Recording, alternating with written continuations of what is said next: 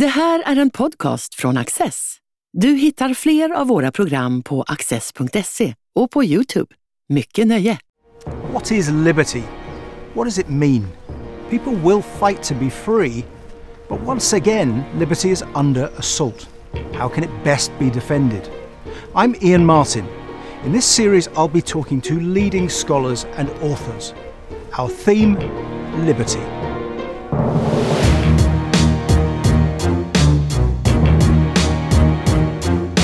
Dr. Alina Polyakova is president and CEO of the Centre for European Policy Analysis and adjunct professor of European Studies at Johns Hopkins University. She's an expert on transatlantic relations and European security. To defend liberty, how tough should the West be with Russia? The Ukrainians have made the case for liberty again, haven't they?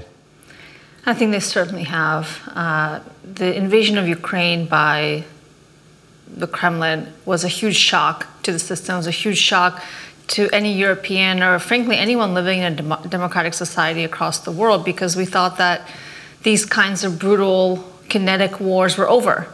Uh, that after the Second World War, we had built institutions like NATO, like the EU, uh, multilateral institutions like the UN and others that would prevent these kinds of atrocities in the future. And you know, even uh, the day before the invasion of February 24th, I think many, certainly in Europe, could not believe that this is what the Russian president was going to do because the shock of it, uh, I think, was absolutely profound. Um, and now, of course, we're seeing uh, the Ukrainians not just fighting for their own liberty, but really fighting for liberty and democracy and freedom for Europe, and I would even say the entire world because I think what happens in Ukraine is being watched very, very closely, uh, not just by democracies, but also by other authoritarian states like China, uh, who have desires on their own territorial uh, ambitions nearby. And how the West responds and how democracies respond is going to have very profound long term consequences for the global order and international stability. So, what's happening in Ukraine today has to be understood from a much broader perspective. They're not just fighting for their own territorial liberty and freedom, they're really fighting for all of us. What happens next, do you think? There are some demands for a settlement, for uh, negotiations with Russia, but you're skeptical on that. Well, I'm very skeptical because usually wars go on for a very long time. That's point number one. Uh, it's much too early to be thinking about some sort of settlement. You know, there's a idea out there that is a false one, that all wars end in a diplomatic solution. On paper, that's correct, but usually that diplomatic solution comes after a defeat. You know, of course, think about World War One, think about World War Two, think about any war that has happened.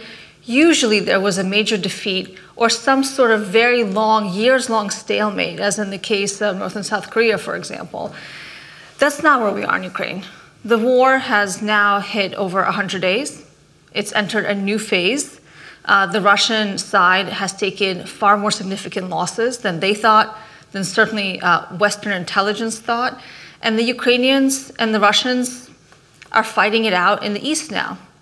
But there's no clear winner and there's no clear loser. I think right now, our task should not be to suggest some sort of uh, territorial um, uh, territorial concessions to Russia, which is what a lot of these uh, peace talks really amount to. It's why doesn't Ukraine just give up some territory and then uh, we'll have a ceasefire and go back to business as usual? That's not what's going to happen here. We should be focusing on how do we help Ukraine win how do we supply them with what they need in terms of weapons, security system, economic support, so that they can push back an authoritarian, brutal regime? You know, Mr. Putin just recently, um, in a televised uh, interview, said that he sees himself as Peter the Great. You know, which means he has legitimate rights. This is him saying this to take back what was Russia's. This is how Mr. Putin sees the war in Ukraine. Um, it is about destroying Ukraine as a nation. And it clearly signals that he has farther imperial ambitions that probably go far, far beyond Ukraine. So, again, if we don't stop Putin in Ukraine, not through territorial concessions, but through strength, we fa- will likely face a much greater danger in the future. Where do you think he's trying to get to What, what is the extent? What are the extent of his um, of his ambitions? Well, what he says is very ambitious. I mean, it is the imperial vision, the colonial vision of Russia as you know, the head of the Soviet Union, Russia as the head of the Russian Empire, uh, which means all the countries that were once part of those empires are at risk. I mean, that includes NATO member states like the Baltic states. It includes Poland, uh, Moldova. You know, Belarus is obviously already uh, an ally to Russia, uh, but those ambitions will not be fulfilled again if Mr. Putin takes huge losses in Ukraine. At the beginning of the war, uh, the Russian objective seemed to be to attack the Ukrainian capital, Kiev, take it over very quickly. Mr. Putin promised a three day war, uh, as we know, to uh, his people and his uh, lieutenants and captains and generals. Or that's why he termed, termed it special military operation. Right. It wasn't a war, allegedly. Exactly. This is going to be a quick thing. They were going to take over Ukraine. The government was going to capitulate. You know, the President Zelensky was going to run. None of that happened. And what we saw is Ukrainians push back enough that the Russians have now scaled down their objectives. So what that means is that yes, Mr. Putin has huge ambitions. There's no question about that. He has said that to us very clearly over and over again. But those ambitions can be limited by how we respond, and especially how the Ukrainians do on the battlefield. So, those who are arguing for some kind of settlement or, or peace um, negotiation now say that it would stabilize Europe. And their claim is that a second Cold War is better than the present hot war. Do you think that that's naive? I think it's a false historical analogy. You know, when people uh, make these kinds of uh, theoretical uh, suggestions, usually what they have in mind is West and East Germany, which wasn't a good outcome. You know, people of East Germany certainly didn't live in a free regime by any means. Uh, but it was a relatively stable outcome after World War II, the division of Germany. That's not Ukraine today for a few reasons. One, we have to remember that whatever part of Ukraine Russia occupies, it's not going to invest in rebuilding that part of Ukraine like the Soviet Union did. For all the problems that the East Germany had, you know, the Soviet Union wanted to be this ideal, you know, uh, example of communist society of communist ideology, they invested a huge amount of money, and it was a higher standard of living East Germany than any other Soviet republic at the time. In Ukraine, let's say hypothetically, if Russia occupies the Donbass and other parts, what we're going to see is more of what we've already seen more of the atrocities we've seen in places like Bucha, uh, women being raped, children being stolen, civilians being killed uh, in the thousands, maybe even hundreds of thousands millions of Ukrainian refugees, now almost 5 million people, will not be able to go back to their homes. That is a real moral question for us to think about. Are we willing to pay that price? And in the long term, the argument that this will lead to stability is also a false one. Because as we've seen from Mr. Putin's creation of these so called frozen conflicts, which are not actually frozen, these gray zones in Europe just become launching pads for new aggression. This war started from the basis of so called frozen conflicts in Luhansk and Donetsk. These places are not frozen, they become launching pads for more military aggression. And what we're actually going to end up with is not some sort of you know, relatively peaceful settlement for the foreseeable future. We're going to end up with a huge zone of profound instability, human rights violations, right in the heart of Europe. And that's a very, very different scenario than what we saw during the Cold War in Germany. What you envisage sounds like really a long, a long campaign. Um, I mean, how much of this can Ukraine endure? Unfortunately, it does look like this is going to be a long grind. Um, you know, the Ukrainians have fought better than I think anyone expected. And the Russians have fought worse than anyone expected. But now both sides um, are seeing really how they're matched. And of course, the Ukrainians have huge disadvantages. They have huge disadvantages in the air, and they have huge disadvantages in the sea. And we've seen the Russians take advantage of that. You know, they basically launched a war of uh, air attacks and uh, maritime blockades, which is leading to a huge food crisis now in, in, the, in the global south in particular. I think the question of is how long can the Ukrainians hold on is really a question of how long are we willing to support them in the West. Right now, the Ukrainian fighting spirit is there. They're fighting for their families, they're fighting for their homes. They're going to keep fighting. You know, the vast majority of Ukrainians in survey over sur- uh, survey after survey say that they don't want to give up any piece of Ukrainian land to Russia. Because then to them it feels like these sacrifices will be for nothing. As long as they're willing to fight, it is our moral obligation in the West to help them. What do you think the West should be doing uh, to support Ukraine that it's not doing? Well, you know, frankly, the security and military assistance has been primarily provided uh, by a few countries. Uh, by the United States, first and foremost, uh, by countries of the Baltic states, Central Eastern Europe, by the, by the UK. Uh, Germany is not doing its part, France is not doing its part. Many other European countries could be doing a lot more to send very, very rapidly the kinds of weapons that the Ukrainians need to fight back. You know, we've been worried a lot about you know, will this weapon system be a provocation to Russia or not? I think we need to start worrying less about what the Russians might do and start thinking about what do we want to achieve together with Ukraine on the ground. On top of that, I think the big question, of course, is the Ukrainian economy. Um, the amount of money it's going to cost Ukraine to rebuild is huge. I mean, the numbers are quite, quite unbelievable tens of billions, not trillions of dollars. Um, so we have to also remember that Ukraine is the agricultural basket of Europe. It always has been, and not just of Europe, of the entire world. So again, I think thinking now, kind of beyond the short term, beyond the next three to six months, but what does the future look like? Um, how can we start investing in Ukraine now, not in six months? Because the Ukrainian economy is, it, it's very, very vulnerable and it won't survive unless we try to help it survive. So, has, has Ukraine effectively been destroyed in economic terms?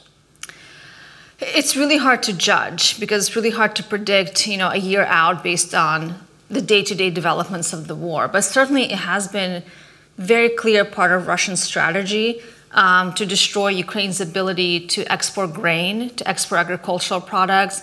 Uh, not only have they blocked uh, the export of Ukrainian grain, from the Black Sea ports. They've been strategically bombing grain silos.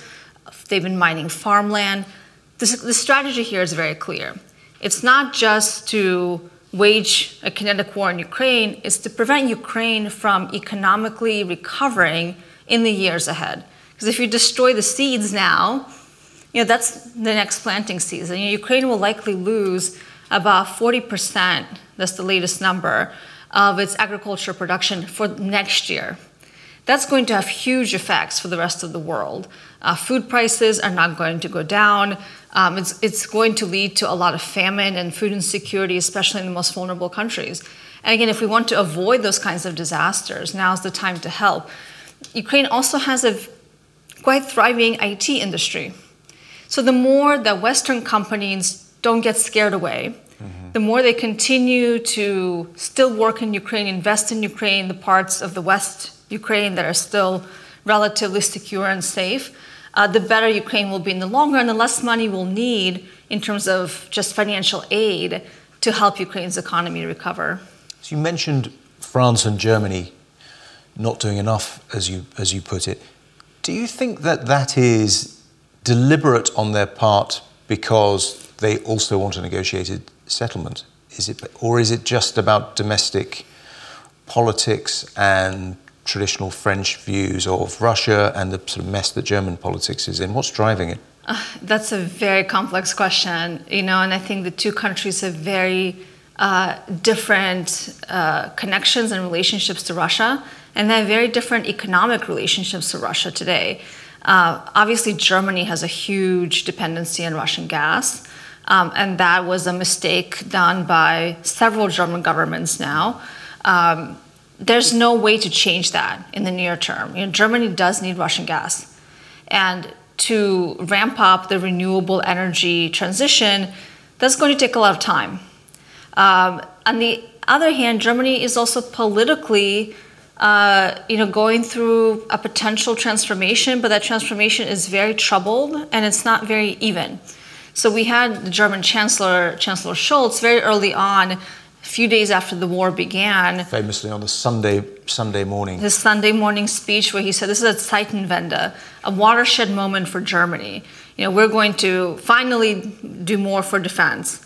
Um, and the German parliament has established a 100 billion euro fund for defense spending, which is significant. We're going to provide weapons to Ukraine. We're going to get off Russian energy. But in the months since, we have seen how difficult that is because there are certainly voices in his own party, the Social Democrats, um, that want a more friendly approach to Russia because of business interests, because of the history of that party. Chancellor Schroeder, we should remember, uh, was the one that started the Nord Stream gas pipeline project and has served on the boards of Russian state owned gas companies for huge amounts of money. And that, those voices are still there. And there's also the so called party of peace. You know, uh, we were talking about earlier, that is becoming very prominent that we need peace at any cost. Let's just stop the fighting, and that will be better than what we have now, which is a very short sighted view as we were talking about it. And France has a different approach. You know, France doesn't have the same level of dependency uh, that Germany does, but President Macron very much sees himself as someone who can solve these geopolitical problems, who can have a relationship with Putin one on one and can negotiate with him. And France can be a mediator that doesn't, according to President Macron, humiliate Russia. Which, when Ukrainians who are dying on the front lines every day in huge numbers hear that, and they see their uh, you know, women being raped, their children being taken, uh, people being tortured and killed for no reason, and they hear uh, a Western leader say, well, let's not humiliate Russia, to them, that is the deepest insult that you can possibly imagine. So I think the French you know, policy uh, has been driven primarily by Mr. Macron's desire to see himself as some sort of uh, global player and geostrategist. But so far, you know, uh, he's completely failed. What are the limits, do you think, of the support from the countries that you mentioned who have been providing a lot of training, intelligence help, and uh, weaponry? Principal among them, uh, the, the US, also supported by the UK and Canada and a few others.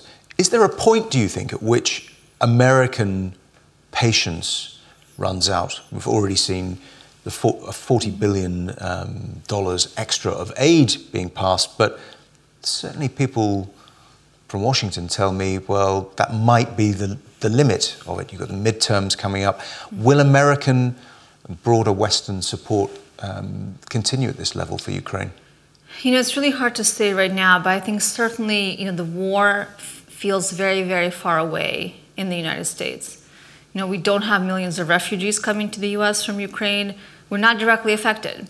I mean, this has been the historical trend um, in America. You know, despite the U.S. having been in wars more than any other nation in the world for decades, the U.S. public has always been very reluctant to engage in war. You know, think about how long it took the United States to engage in World War II. Millions of people died uh, before the U.S. made that decision. So we're still in the early days, and a lot could still happen. We just don't know. Uh, but certainly, you know, increasing energy prices, food prices, our domestic issues with gun violence, um, abortion rights, these have all already taken over the headlines in the United States. And as we go into the midterm election cycle for the US Congress this November, those will be the issues that the American voters care about, which, you know, that's what all voters care about, their local issues. I think President Biden uh, was quite prescient to ask for this 40 billion aid package, and Congress uh, acted to pass it very quickly in unprecedented uh, rapidity.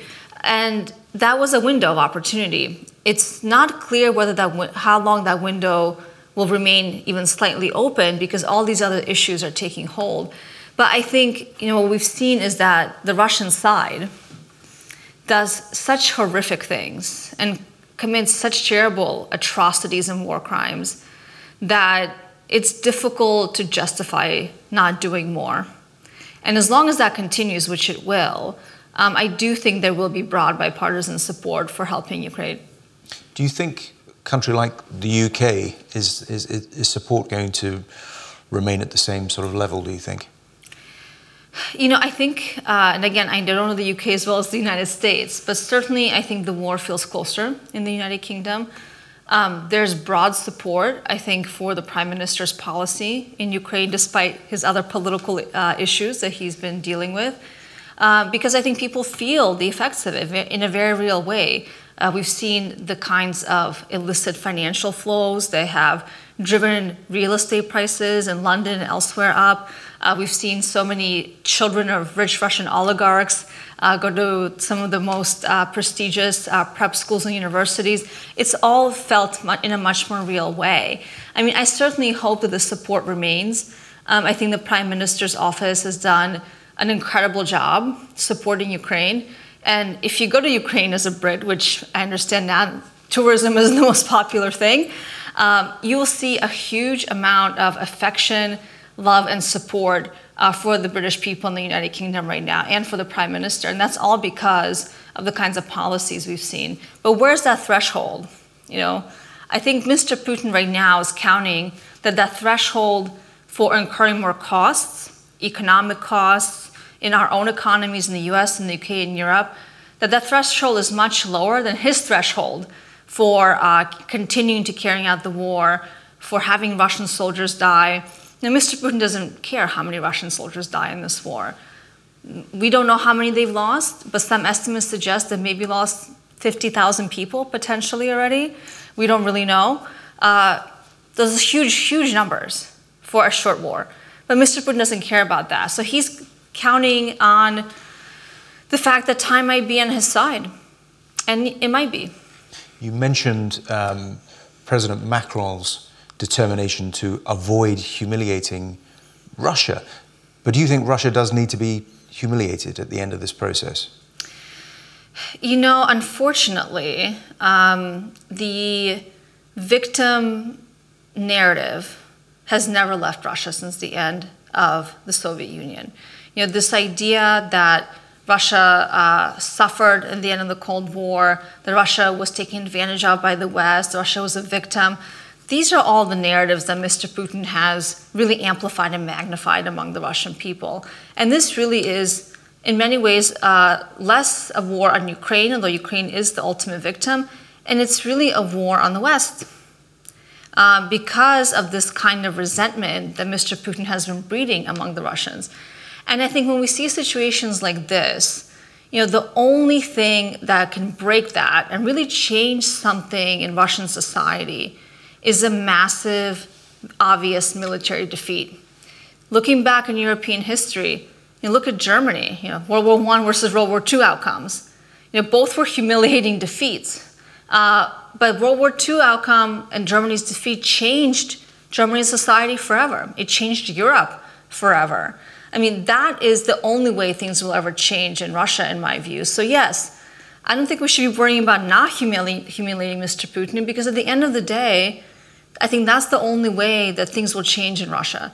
I think Mr. Putin, whether it's him or someone else, as long as the system stays what it is, this authoritarian, information controlling, a brutal system that sees itself as an empire, uh, that doesn't care about economic growth for the Russian people, only cares about revenues for the elite.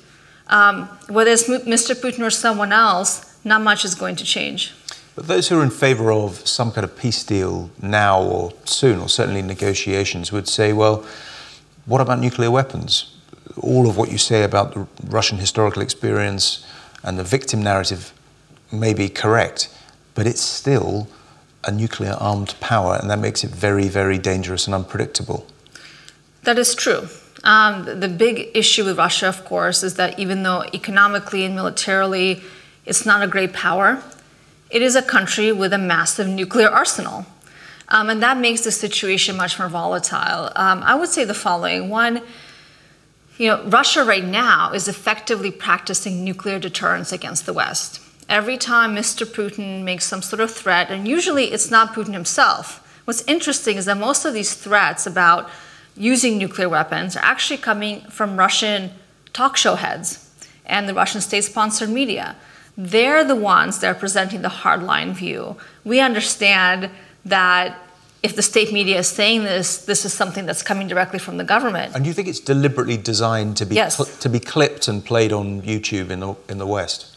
Um, I think it's deliberately designed to be a deterrent strategy.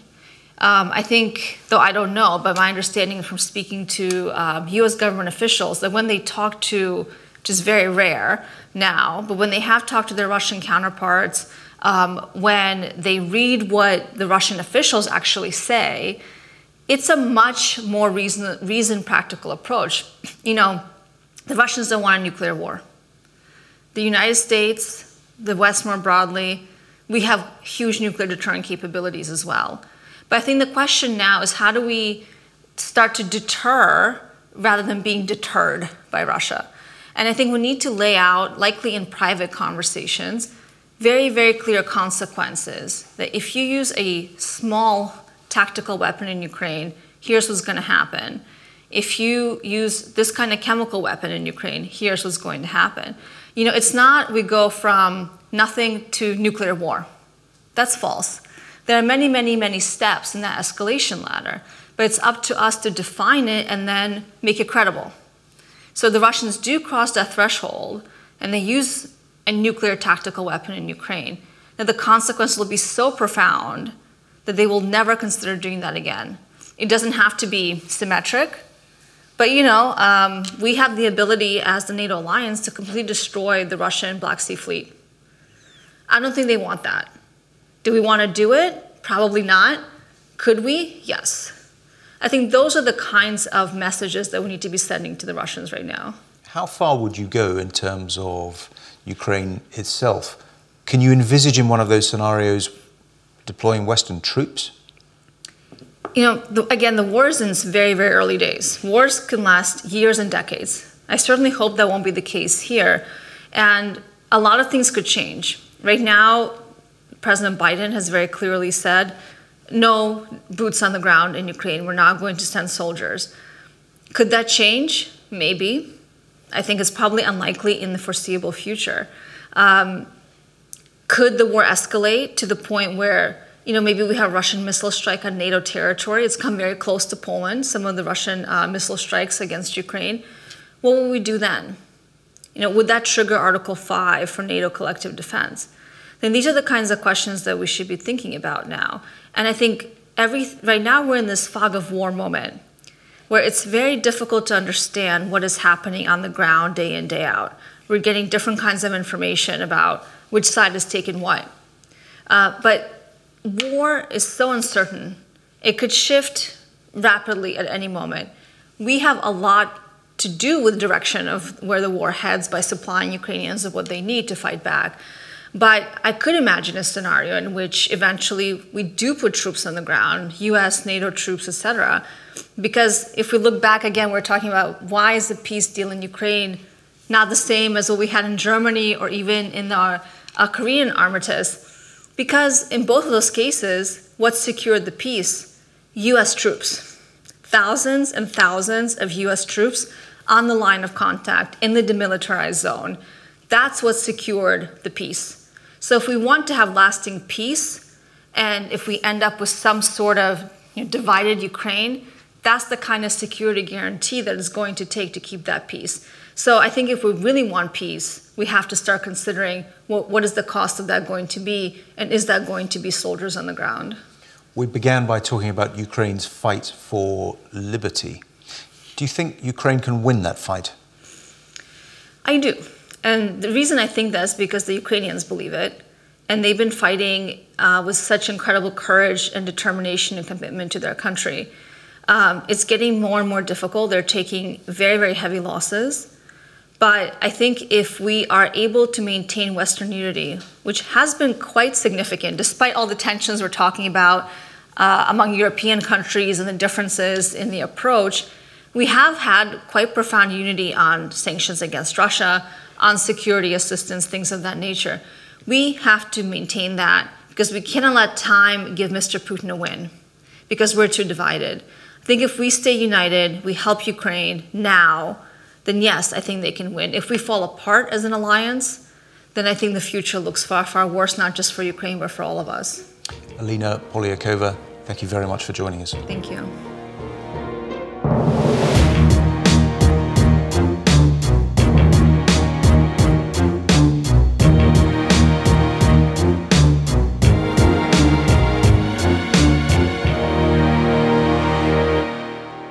Du har just lyssnat på en podcast från Access.